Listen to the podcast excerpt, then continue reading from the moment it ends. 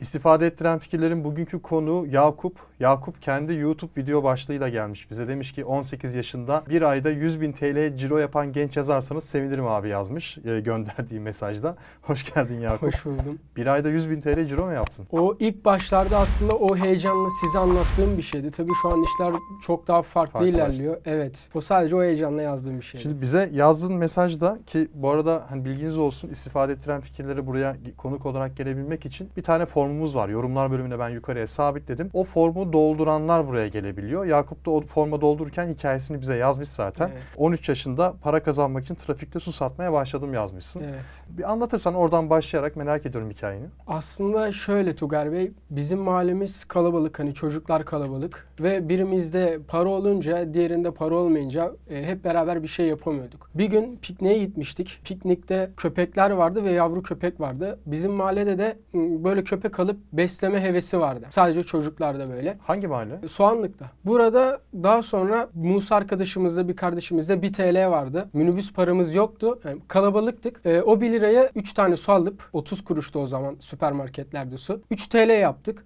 3 TL'ye su aldık. Onu katladık. Sonra 9 lira olmuştu para. 9 liraya aldık. Onu katlarken aslında hepimizin gidiş geliş parasını çıkartırken siteden bir abla çıktı. Ee, elinde bisiklet vardı. Bisikleti caddede çöp olan bir konteynerin yanına koydu. Daha sonradan da onu kağıt toplayan bir abi aldı. Daha sonra hanımefendi eve gitti. Tekrar geldi. Bu sefer elinde monitör vardı. Monitörde bizim çocuklardan biri aldı. Eve tekrar gitti. Tekrar geldi. Bu sefer kaset çalar vardı. Onu da bizim çocuklardan biri istedi. Tekrar gidip eve girdiğinde de kasa vardı. Bu kasayı da ben istedim. Aslında hikayem de orada başlıyor diyebilirim. Sonra tabii herkeste bir şey var. Şey kasa bilgisayar kasası. Evet bilgisayar kasası. Sonra herkeste bir heyecan var. Tabii Aydos Ormanı vardı. Köpeği de oradan alacaktık. O hikaye yalan oldu. Çünkü herkeste yeni bir şey var. O heyecanla eve gittik. Benim çalışmayan bilgisayar kasam vardı. Bir de monitörüm vardı. Eve götürdüm. Bilgisayarı monitöre bağladım. Çalışmadı monitör. Daha sonradan kendi çalışmayan bilgisayarımdaki parçalarla bu abladan aldığım kasadaki parçaları değiştirip çalıştırmaya denedim. İşte ekran kartını değiştirdim çalışmadı. Hard diski değiştirdim çalışmadı. RAM'i değiştirdim bu sefer çalıştı. Sonra o bilgisayarla hani böyle YouTube'da videolar izliyordum ve adamların gerçekten güzel bir hayat yaşadığını görünce imreniyorsun. Ben de o yaşlarda imreniyordum. Daha sonra YouTube'a başlama kararı aldım. Tabii o sıralarda da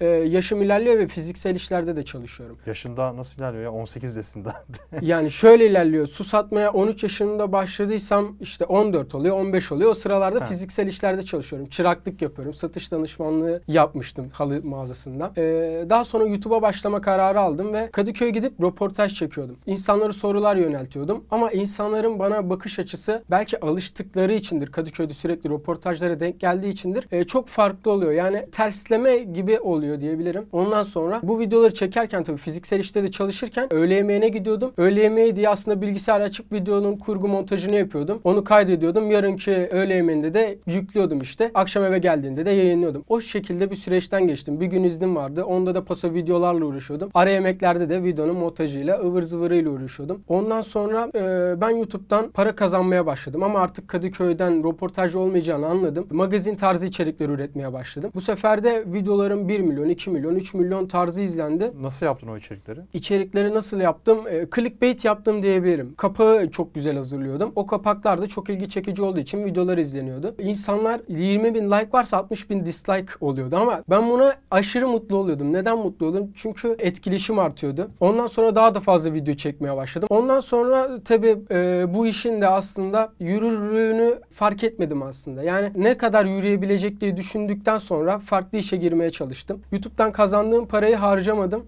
ve Instagram'da sayfa aldım. Instagram'da sayfa aldığımda çok farklı ortamlara girdim. E, sayfa yönetme ortamlarına ve artık ismim duyulmuştu. Alsat yapıyordum. Instagram sayfalarını kasıp alsat yapıyordum. Ticaret yapıyordum ve artık hani YouTube'dan para kazandım, Instagram'dan para kazandım. Bir de bayağı bir sayfalarımı büyüttüm. Ondan sonra tabii o sayfaları da sattım. İnternette paranın olduğunu daha yaşım çok ilerlemeden anlamıştım artık. Ya peki şimdi para kazanan şeyi niye satıyorsun ki her ay düzenli para veriyorsa? Şöyle düzenli değil aslında. İniş çıkış sürekli oluyor ama geleceği olmayan bir şey. Ben hayatımı sağlam bir şeye adamak istiyordum. Hani şimdi baktığımızda Amazon dropshipping de geleceği tabii ki tartışılır ama tabii dropshipping benim için sadece bir basamak. Bunlardan sonra da farklı şeyler yapmayı düşünüyorum tabii ki. Şimdi sen aslında çöpten bir bilgisayar buldun yani teyze tam onu çöpe atıyordu Evet.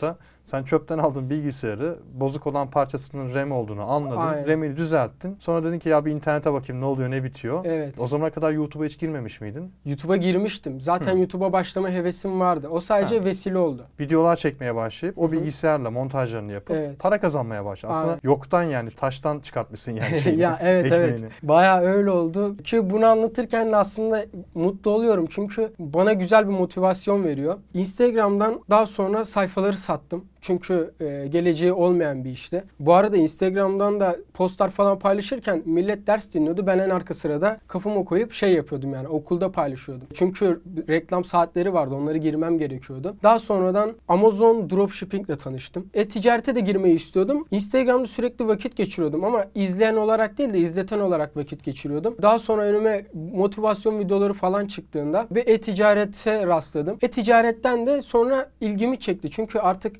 biliyordum da internetten para kazanılabileceğini. Daha sonra e-ticaret diye araştırdığımda Amazon Dropshipping'e denk geldim. Aslında direkt Amazon'a değil de ben Amazon'a yöneldim. Dropshipping'e denk gelmiştim. Oradan Instagram'dan güzel bir sermaye. O yaşımda güzel bir sermaye vardı. O yaşımda dediğim daha geçen sene yani. Ne kadardı? 16.000 TL ama şöyle 16.000 TL. 70.000 TL vardı. 70.000 TL'yi Sandcoin'e yatırmıştım. Ve 70'ten coin 7'ye düştü. Yani para bayağı bir düştü. Ben de bu 16.000 TL'yi tekrar hani bunun da acısı vardı. E, çünkü bayağı bir emek verdiğim parayı kaybetmiştim. E, yatırım tavsiyesi de değildir tabii bunu artık zararını söylüyorsam. Yatırım tavsiyesidir bence. Hmm. Çünkü şöyle söyleyeyim artık coin piyasasına güven bilmiyorum. Ben en azından güvenmiyorum. Evet, Güven- evet. hala var mı ama özellikle şu FX denilen şirket de e, kapattı biliyorsun. Sahibi kaçtı gitti. Evet. Sonra akıbeti ne oldu bilmiyorum ama hiç güvenli bir alan değil yani. Aynen. Çok akıl kârı iş de değil. Evet, yani benim evet. şu an hiç kafam açısı almıyor. O zamanlar çocuktuk yani hani atıyorsun para yükseliyor çekiyorsun bunu Hı. görüyorsun. Para da düşmeye başlamıştı tabi artık hani çeksen zararı kabullenmiş oluyordun. E derken işte 16.000 TL kaldı bana. Onunla dropshipping'e girdim. Daha sonra güzel karlılıklar elde ettim. %50-60'la e, satmaya başladım. Şimdi girdim derken yani nasıl girdim? Şimdi hesabı açtın Amazon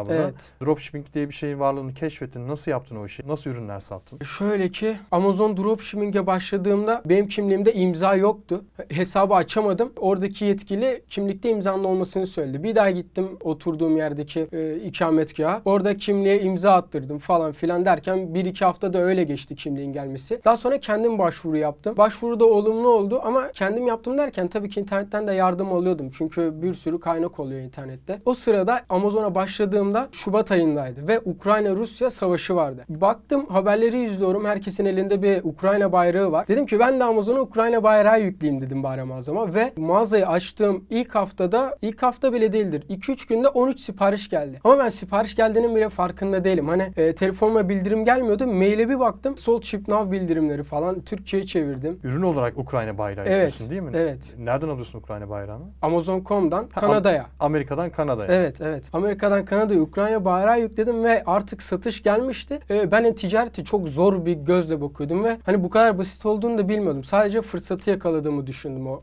Ukrayna bayrağından. Ya bence zor ya da kolay olarak nitelendirmek yerine zekice yapılan bir hareketin meyvesi aslında bu. Şimdi Evet. bana desem benim savaş esnasında ne satabilirdik? Ukrayna bayrağı en son söylerdim herhalde. Aklıma gelmezdi. evet. Ya bir de şöyle o zamanlar önünüzde Ukrayna bayrakları falan çıkıyordu. Afişleri vardı böyle. Yardım afişleri vardı. Tabii her yerde çıkınca artık ben de ekleyeyim dedim. Ondan sonra da satış geldi. Ee, çok mutlu olmuştum. Allah Allah. Evet ondan sonra 3 ay tabii Buybox alamadım. Ee, bu süreçlerde sadece Amazon 16.000 TL'ye sadece Amazon kirasını ve yazılım kirasını veriyordum. Ekstra yaptığım bir şey hani tabii ki çabalıyordum ama Buybox gelmeyince o zamanlar Buybox'sız ürünleri falan da bilmiyorum yani. Yani girip de satış kovalayamıyordum bilmediğim için. 3 ayım öyle geçti. Daha sonradan yeni çok daha yeni şeyler keşfettim. Ee, nasıl yüksek karlılıklarla satarım. Zaten ben ilk 6-7 ay full Türk bankalarına çalışmıştım. E şöyle komisyon olarak Türk bankalarına çalışmıştım. E hiç para kazanmamışım. Daha sonra o süreçlerde %15 ile 10 ile karlılık geldiğinde, sipariş geldiğinde e, çok mutlu oluyordum. Hani yüksek geldi diye. Daha sonra nasıl daha fazla kazanırım diye düşünürken e, çok daha güzel şeyler buldum. Şu an karlılıklarım %50, %60. Hatta bir üründe üreticiden daha fazla kazanabiliyorum bazen. %600'e kadar çıkabiliyor. Halen devam ediyor dropshipping. Evet devam ediyor şu an. Bu 2022 Kasım Aralık ayında birçok mağazayı kapattı ya Amazon. Evet. Başına geldi mi? Evet suspend oldum. Ne yaptın? Ee, şöyle Fikri Mülkiyet suspendi olmuştum ilk defa. Burada birinden destek aldım. Hani kendim de appeal yazdım. Çünkü onlar açıyorsa ben de açarım dedim. Fakat bir şeyleri eksik yaptığımın farkındaydım ve o eksiği de dolduramadım. O yüzden hizmet almak zorunda kaldım. Hizmet aldım. Fikri Mülkiyet Suspend'e açıldı. Daha sonradan biliyorsunuz e, hesap sağlığı puanı geldi. O eski mağazalara geç geldi. E, benim mağazam da o puanlama sistemine göre biraz eskiydi ve bana da geç geldi. Geç geldiğinde tekrar bir suspend oldum. Peki o e, hizmeti aldığın firma ne yaptı da o hesabı açtı? O hesabı şöyle ben metini e, dosya olarak eklemiyordum. Amazon'da Apple yazma kutucuğu var ya oraya sadece metini yazıp gönderiyordum. Ama sanırsam ki onlar metini dosya olarak ekledi. Metine sadece metin kutusuna şey yazdılar. Yanlış hatırlamıyorsam çabalarınız için teşekkürler. Hesabımızı aktif ettiğiniz için teşekkürler tarzı yazıp asıl metini dosya olarak eklediler. Bu sebepten dolayı açıldığını düşünüyorum. Çünkü ben de bayağı uzun yazmıştım ki onu öğrendiğimde hani bilgisayarıma bağlanıp hesabı açtığımda keşke bunu da bir deneseydim dedim belki açılır. Sonra bir daha kapandı dedin ama. Evet sonra AHR'den kapandı. Burada da 16 tane fikri mülkiyet ihlalim vardı. 4 tanesini kendim kaldırmaya başlamıştım. Markalara yazıyordum. Daha sonradan Amazon.com'da müşteri hesabımdan şey yazmıştım. Ürünün yetkililerine, ürünün markasına ben bu ürünün orijinal olduğuna inanmak istiyorum müşteri açısından. Bana bunun faturasını vesaire verir misiniz diye. E, teki vermişti. Onu da Amazon'a ilettim. Adam böyle kolilerin içinde ürünün fotoğrafını etiketiyle çekmişti. Onu Amazon'a ilettim. Oradan da kaldırıldı. Derken 12 tane ihlal kaldı. Ondan sonra o 12 ihlali kaldırana kadar fikri mülkiyet hesabımı açan ablama yazıyordum. Yani artık ablam diyorum çünkü gerçekten yardımcı olmuştu baya. İşte abla bugün bu kadar bir tane kaldırdım. Açamazsam sana geleceğim, hizmet alacağım. Bugün bu bir tane daha kaldırdım. Bugün bir tane daha kaldırdım derken onlar artık şeyi bulmuş, çözümü bulmuş ve dedi ki bu çözümü yayınlayacağız dedi. Senin de hesabının açılmasını istediğim için herkesten önce sana yapalım dedi. Kendisi yazdı bana. Ondan sonra bana yaptılar ve hesap açıldı. Tabii hani çok şaşırmıştım. Ben o ihlaller için haftalığımı verdim, kaldıramadım ıvır zıvır. Onlar e, çok basit bir şekilde kaldırmıştı. Gerçekten çok güzel, sevinçli bir andı benim için. Şu an kaç ürün var mağazanda? Şu an 2000 ürün var. AHR'den çıktıktan sonra 2000 yaptım. Daha önceden 7000'di. Ama şu an 2000 ürünle daha güzel ilerleye Kaç satış oluyor günde? Günde 20 satış oluyor. 20 satış Evet civarı. ama yüksek karlılıklarla. Aylık ne kadar ciro var? Şu an aylık 300 bin TL'ye yaklaşmıştır ciro. Aylık 300 bin TL ciro. Evet. O zaman biz videonun başlığına bir ayda 100 bin TL kazandı, 300 bin TL kazanan mı yazacağız? Evet hatta bu ayki net karım 61 bin TL oldu. O çok iyi ya. Ee, 300 bin TL cirodan. 300 bin TL de yaklaşık 280-290 da olabilir. Ee, bu karlılıklarda artık satıyorum. Ki mağazayı buna oturtturmayı düşünüyorum. Tamamen kendim için bir strateji Peki geliştirdim. yüksek karlı ürünler için onları keşfetmek için ne yaptın? Yani Amerika'dan buluyorsun yine. Amazon Amerika'dan buluyorsun. Amazon Kanada'ya satıyorsun. Şöyle sa- yaptın? Sadece Amazon.com'dan bulmuyorum. Kanada'daki bir ürünü Kanada'dan da gönderebiliyorum ve çok trik bir bilgi verebilirim burada. Ee, Kanada'da Prime olduğunuzda ürünler 2 ve 3 günde gidiyor. Burada çok güzel bir aksiyon alabilirsiniz. Seller Central hamlesi yapabiliriz burada. Ve ben de o, ham- o hamleleri kullanarak aslında birçok kişinin önüne geçerek tabii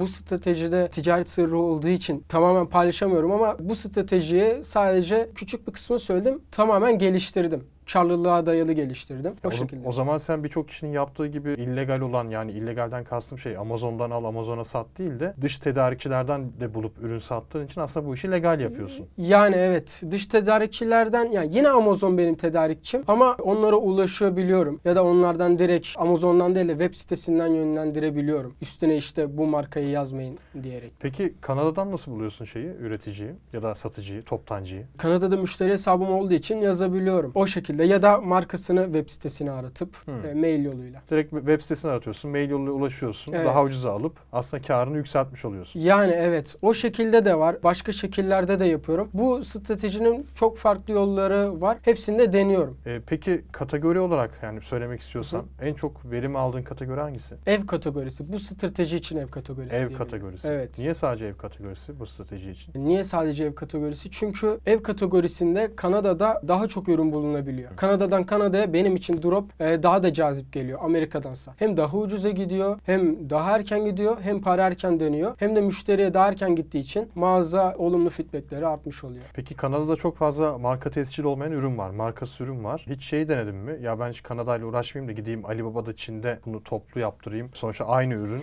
Markasız o da. O da markasız. İkisi de markasız. Öyle satayım diye düşündün mü hiç? Yani öyle düşünmedim çünkü şimdi Walmart'tan da gönderenler vardı. Onların hesabı sonsuz olarak kapandığı için hiç Amazon dışı açıkçası farklı sitelere yönelmedim. Ya zaten orada Amazon'un istemediği şey şu. Diyor ki sen kendi sahip olmadığın ürünü satamazsın diyor. Evet. Yani ben işte Vanamaze, Seller Running işte birçok yazılım var biliyorsun. Şimdi ben o yazılımlarla körü körüne mağazama 2000 tane ürün eklesem, tek tedarikçim Amazon.com olsa, Amazon.com'dan alıp Amazon Kanada'ya satıyor olsam bunu Amazon asla istemiyor. Amazon diyor ki bana diyor senin bildiğin yani elinde olan anlaşmalı, sözleşmeli olduğun yani iki kişinin de Amazon Amerika'da satan kişiyle Kanada satan sizsiniz. Evet. İki kişinin ortaklaşa bir işi olsun. bu. yani Razı onunla anlaşın, lazım. razı olsun. Yani çünkü Amerikalı bu sefer ne zannediyor? Sen Kanada'dan sipariş verince, aa bana Kanada'dan sipariş gelmiş deyip Evet. gönderiyor. Yani son müşteriyi siz değil de diğer taraf zannediyor. Alan kişi de sizin gönderdiğinizi düşünüyor.